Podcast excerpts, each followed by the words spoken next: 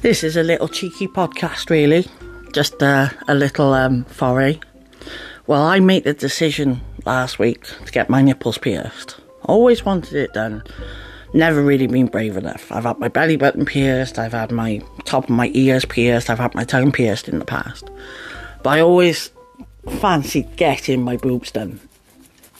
And I did and it was quite interesting. I think I walked I, I walked into the, the piercers in Newport, and strangely enough, didn't have to make an appointment. But I managed to catch this this woman before she went on lunch. Strangely, and um, I remember there was a so they told me to wait on the chair, and there, there was this woman sat waiting for a friend, and she said, "Oh, what are you having done?" And I quite brazenly, I think at the time, said, "Oh, I'm having my nipples done," and she said, "Both of them." I said, Yeah. She said, God, you're brave.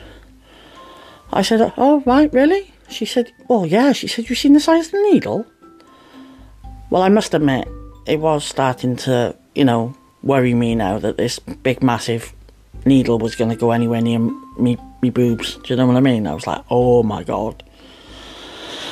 I thought, no, you wanted it done.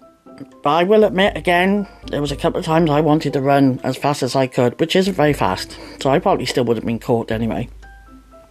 So I thought, no, okay. And anyway, before I could even think about changing my mind, the woman comes out and goes, next. oh my god, here we go. So I go in and she said, uh, Have you read the leaflet? Thinking, yeah, I, I seem to remember some piece of paper being shoved in my hand. I'm not sure where I put it. Right, she said, uh, which one?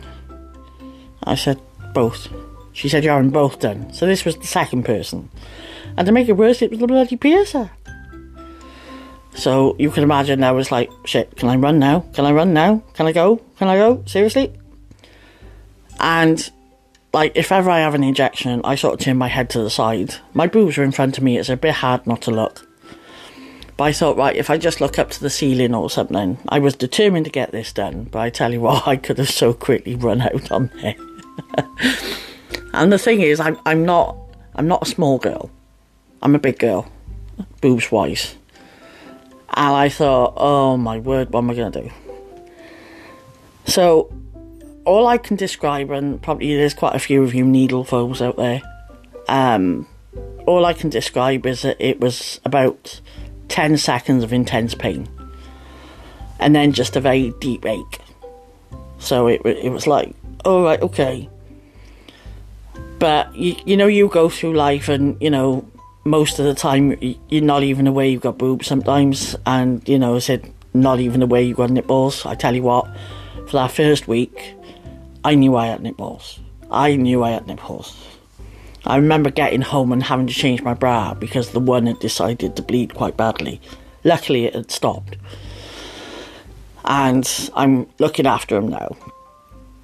But one thing I didn't think of, I mean, I read things about, you know, don't wear lacy bras and don't wear, you know, lacy tops or anything, or, you know, don't use a body puff in the shower. Yeah, okay. What I didn't think of was bench press. On the Monday, I had bench press in the gym. I'd done okay, I had a sports bra on, nice and soft, no problem.